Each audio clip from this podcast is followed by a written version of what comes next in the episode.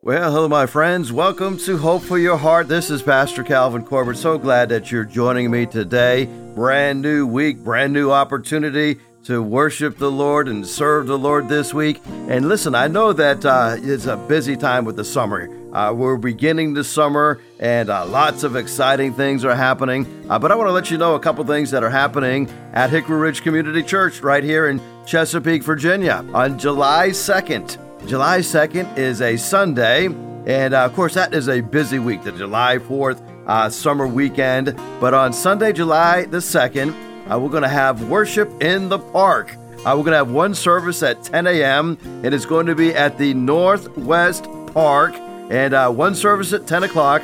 Bring a chair, bring a lawn chair, and uh, we'll have service there at the park. And then we'll have a cookout and uh, play some games like cornhole and, and horseshoes and volleyball. And so you are invited to worship with us at the park on July the 2nd, Northwest Park at 10 o'clock a.m. I would love to see you there. And if you join us on that Sunday, let me know that you heard me on the broadcast, and that'll be such a blessing to me. Well, I'm so glad that you're joining us today because uh, this broadcast today and tomorrow, I want to talk to you about five ways that we can bless students. And, uh, you know, it's graduation time. We've got kids graduating from college and, and high school, and, and uh, it's an exciting time of the year. Uh, so, have you ever thought about how you could bless students? Children and students, in my opinion, need heavy doses of blessing. And so, I want to look at a passage, and it's called one of the pastoral epistles. Uh, now, when God gave us His word, He knew that the church was going to get started. And so He gave us the book of Acts called the Acts of the Apostles, and it records the early history of the church. But then God also knew that, uh, you know, the church would need some guidance. So the Bible is comprised of epistles, and these are letters that are written to the various churches and uh, instruction on what to do in these churches, you know, how to handle conflict, how to handle doctrinal error. And then God gave us a section of books in the New Testament, and they are called the pastoral epistles. First Timothy, Second Timothy, and Titus. Now, these three letters were written so that we would know how to govern the church and where the church should put its emphasis and how the church ought to be operating. And so it talks about officers within the church. It talks about the governance of the church. It talks about who should be leading the church. And so I want to spend a little time on one particular chapter in a pastoral epistle, 1 Timothy chapter 4. So Paul is writing to young Timothy. And Timothy was a convert of the apostle Paul. Paul calls Timothy his son in the faith. So Paul probably led personally to the Lord Timothy Timothy came from a God fearing home. He was growing up in the faith, and so uh, he has a pretty good foundation. And, now he is transitioning as he's growing and uh, maturing in his faith. And Paul's going to give him the assignment of being the pastor at the church of Ephesus. And so he knows that because Timothy is young, he's going to need some instruction and he's going to need some encouragement. He's going to need some guidance. And so Paul writes First Timothy and Second Timothy to Timothy, talking about how the church ought to operate. And then he writes a letter to Titus and explaining to Titus how the church ought to operate. So let's pick it up at First Timothy chapter 4, and let's look at verses 1 and 2, and then we'll drop down to verse 7 through 16. Verse number 1 The Holy Spirit tells us clearly that in the last times, some will turn away from the truth. Now, as I read that, um, I want to encourage you don't despair it says there that some will turn away from the truth. Don't think that all are going to turn away from the truth in the last times. God always has a remnant of people. Some will turn from the truth.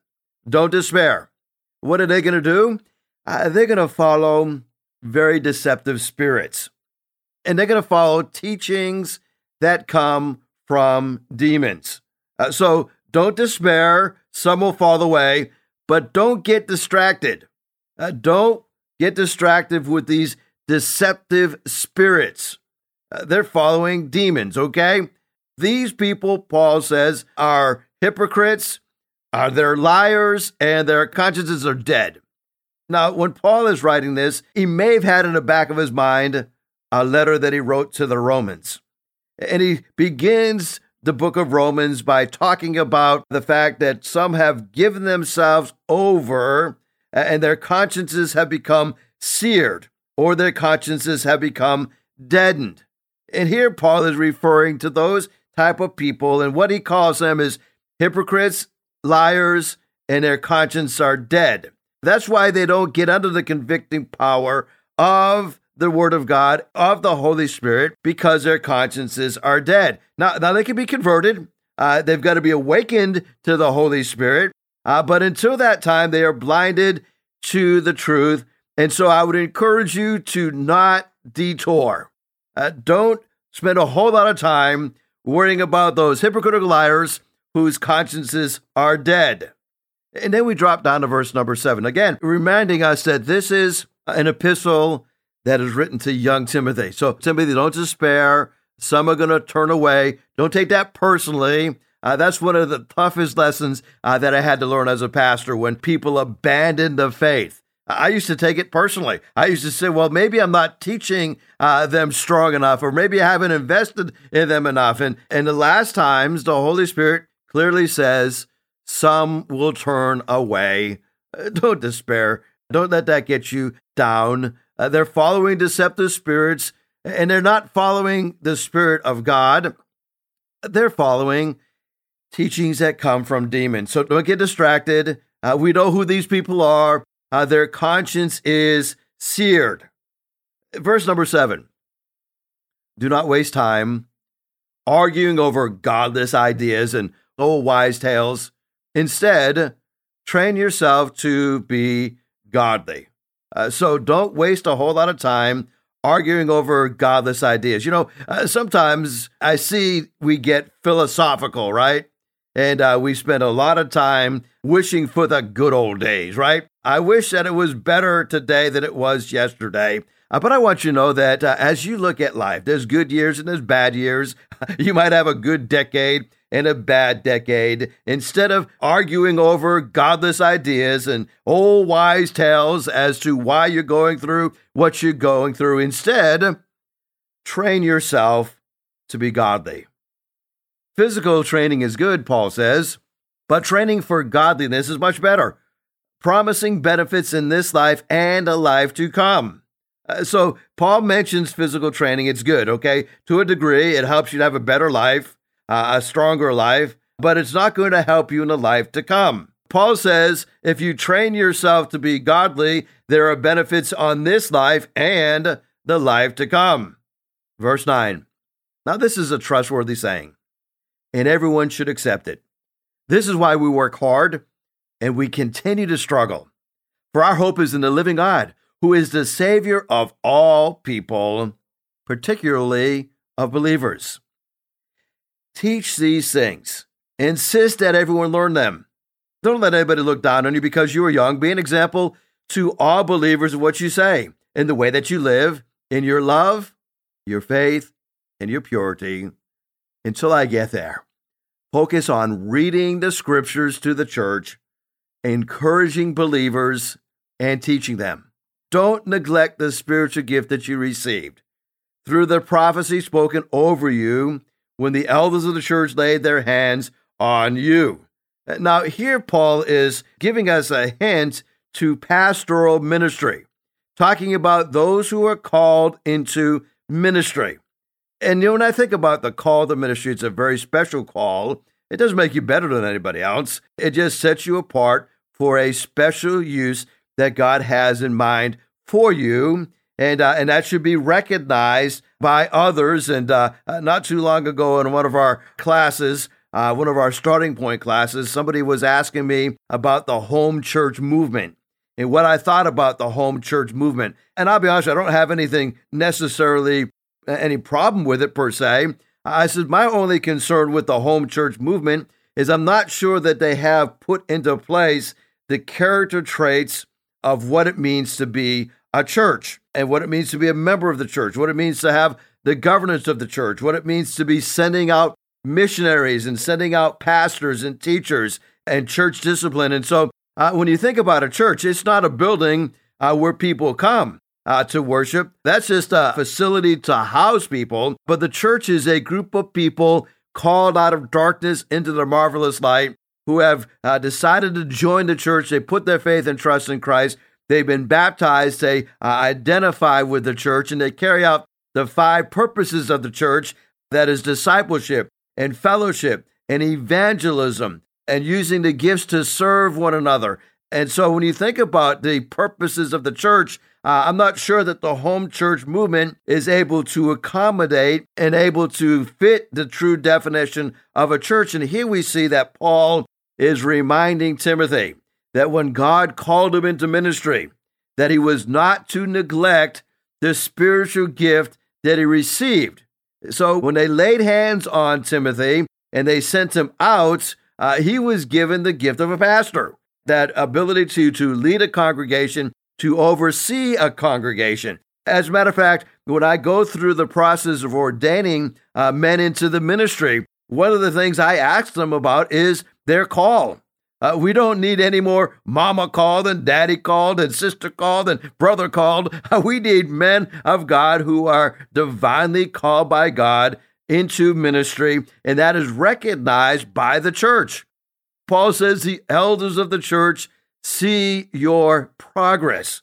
In other words, they don't call you into ministry. The church doesn't call you into ministry, but the elders of the church, they see the progress in you. They see the calling on you. They recognize that call. Verse 16, Paul says, So keep a close watch on how you live and on your teaching. Stay true to what is right for the sake of your own salvation and the salvation of those who hear you. And so Paul is reminding Timothy of a solemn obligation that he has to watch how he lives and to watch what he teaches because his salvation depends on solid theology and the salvation of those who hear him. In other words, uh, he has a broader audience, and maybe Paul had in mind what James said about being a teacher. He said, Now don't rush in to be a teacher because you're under a stricter judgment, because you're going to be accountable not only for your own lives and what you teach, but for the lives of those who hear what you teach. That's why we need to be proclaiming solid biblical doctrine. so that those who hear us can grow and mature in the faith. I guess we could say Paul is saying to Timothy, uh, You do to others what I am doing for you. I'm training you to be godly. I want you to train others to be godly. You've got to watch how you live your life. You've got to watch your teaching. You've got to stay true to what is right for your sake and for the sake of those who hear you. Well, we covered a lot. That's pretty much all of chapter four. But let me focus in for the sake of the topic today and tomorrow of how we can bless students. And we're going to look at verse 12 specifically. Paul says, Don't let anybody think less of you because you are young. Now, this is a great encouragement to students. Now, I started in ministry as a very young person.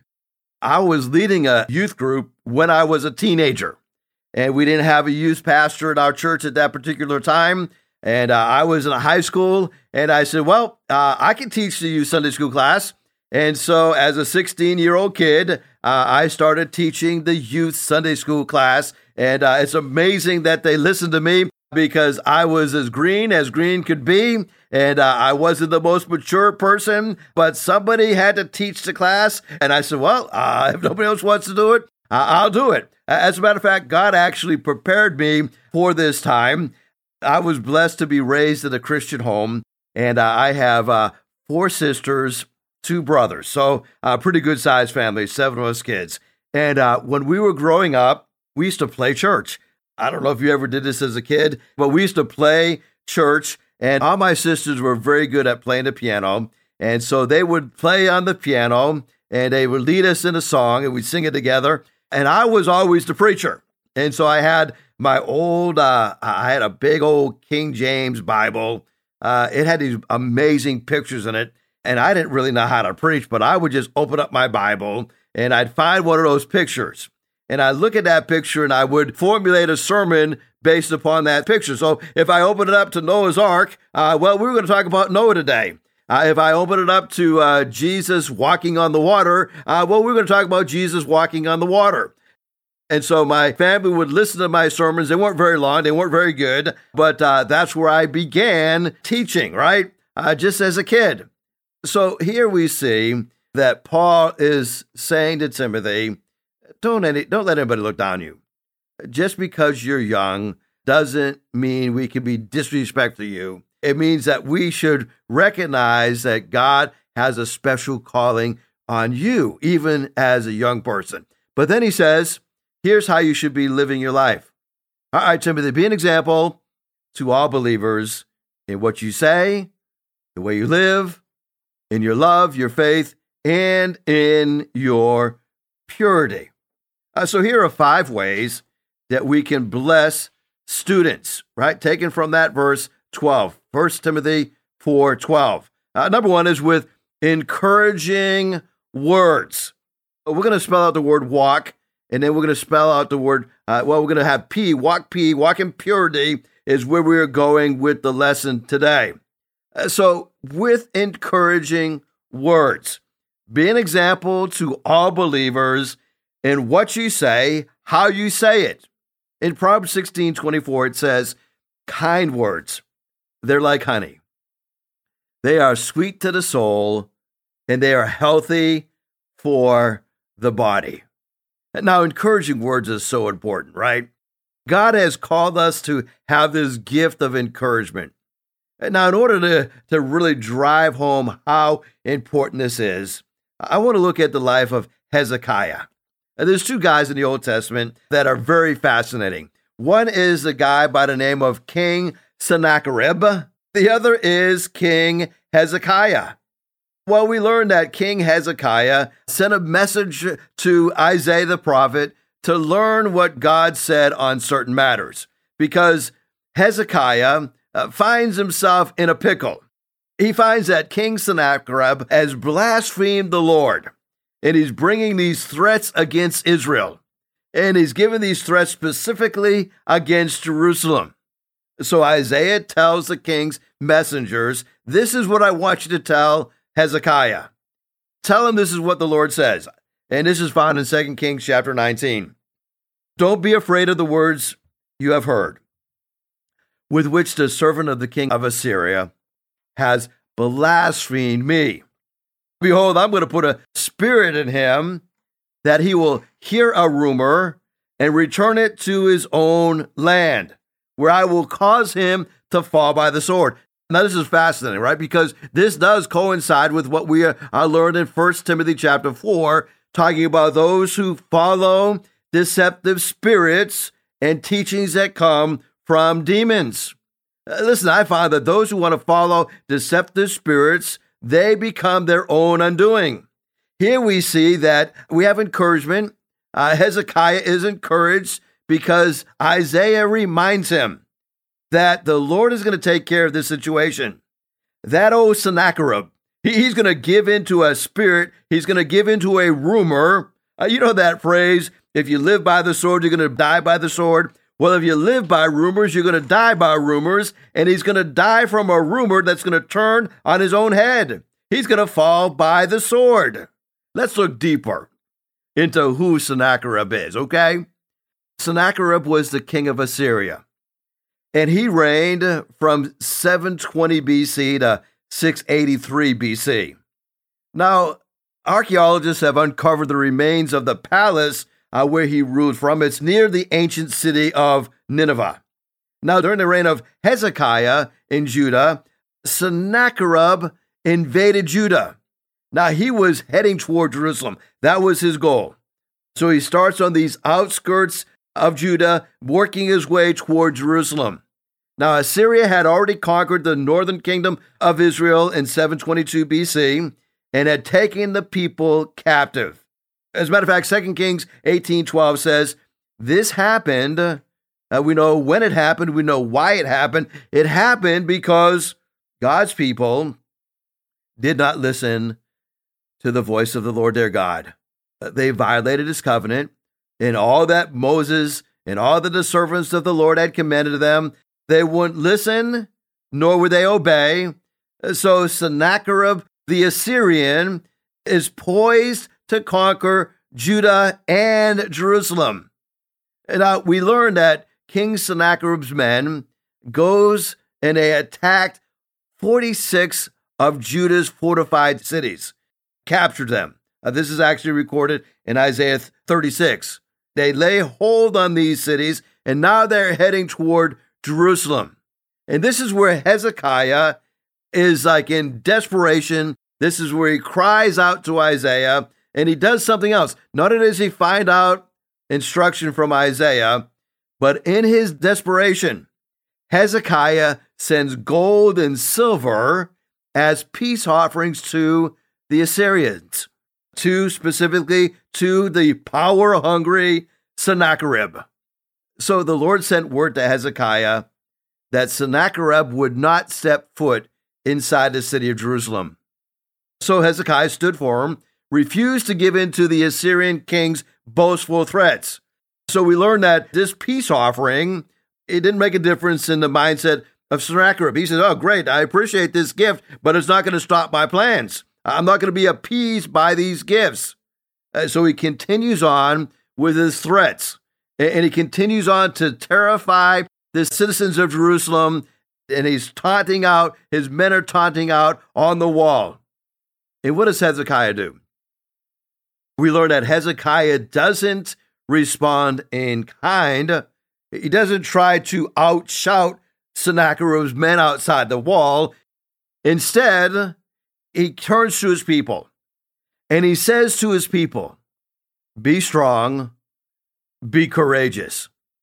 Don't be afraid or discouraged because of the king of Assyria and the vast army with him. For there is a greater power with us than with him. With him is only the arm of the flesh, but with us is the Lord our God that's going to help us fight our battles. Don't you love that? Instead of confronting the enemy, instead of trying to say, okay, we're going to overpower you, outshout you, he turns to God first through the prophet Isaiah, and then he turns to his people and says, I need to encourage you. Hezekiah sends messengers to Isaiah the prophet to learn what God said on the matter because Sennacherib had blasphemed the Lord and his threats against Jerusalem. Isaiah told the king's messengers, Tell your master this is what the Lord says. As a matter of fact, this wonderful speech that Hezekiah gives to his people is a speech that was given to him by Isaiah the prophet. Hezekiah received the message from Isaiah, and he gladly gives his message to Sennacherib, and he gladly gives his message to encourage his people. And look what it says it says, Do not let the God you depend upon deceive you when he says, Jerusalem will not be given to the hands of the king of Assyria. Uh, surely you have heard what the king of Assyrians have done to all the countries, destroying them completely and you will think you're going to be delivered. Now, that is the response of Sennacherib. Hezekiah gives his peace offering to Sennacherib. Sennacherib says, You know, this is not going to appease me. This is not going to slow me down. Just as I defeated all these other countries, uh, they tried to trust their gods. As a matter of fact, this is what he says. He says, Did the gods of the nations that were destroyed by my predecessors deliver them? In other words, no, those gods couldn't help them, and neither can your gods help you. King Sennacherib, he had a long list of victories, and he was boasting about these victories, but Hezekiah refused to give in. Although uh, he had this victory, Sennacherib did, of conquering 185,000 of those enemies, he was moving on ahead. The prophet Isaiah said, Don't be afraid. You know, the psalmist reminds us Nobody can hide from the Lord. One day, as Sennacherib was worshiping his gods in the temple, his own sons killed him with a sword. Thus, Isaiah's prophecy was fulfilled. Oh, my friend, one of the ways we can help our young people is to encourage them with encouraging words. The Bible says, Don't be afraid, don't be dismayed, for the Lord your God is with you wherever you go. Well, join me for part two tomorrow as we continue on this study of five ways that we can bless students. Thank you so much for listening. If you'd like to hear this broadcast again, you can have a free download at buzzsprout.com backslash 1890557, or you can listen on Amazon, Spotify, Google Podcast, and Apple Podcast. Hickory Ridge Community Church is located at 3320 Battlefield Boulevard South in Chesapeake, Virginia. Sunday service times are 9 a.m. and 10:30 a.m. We'd love for you to join us. For more information, go to hrcc7.org. And remember, no matter what you're going through, in Jesus Christ there is always hope for your heart.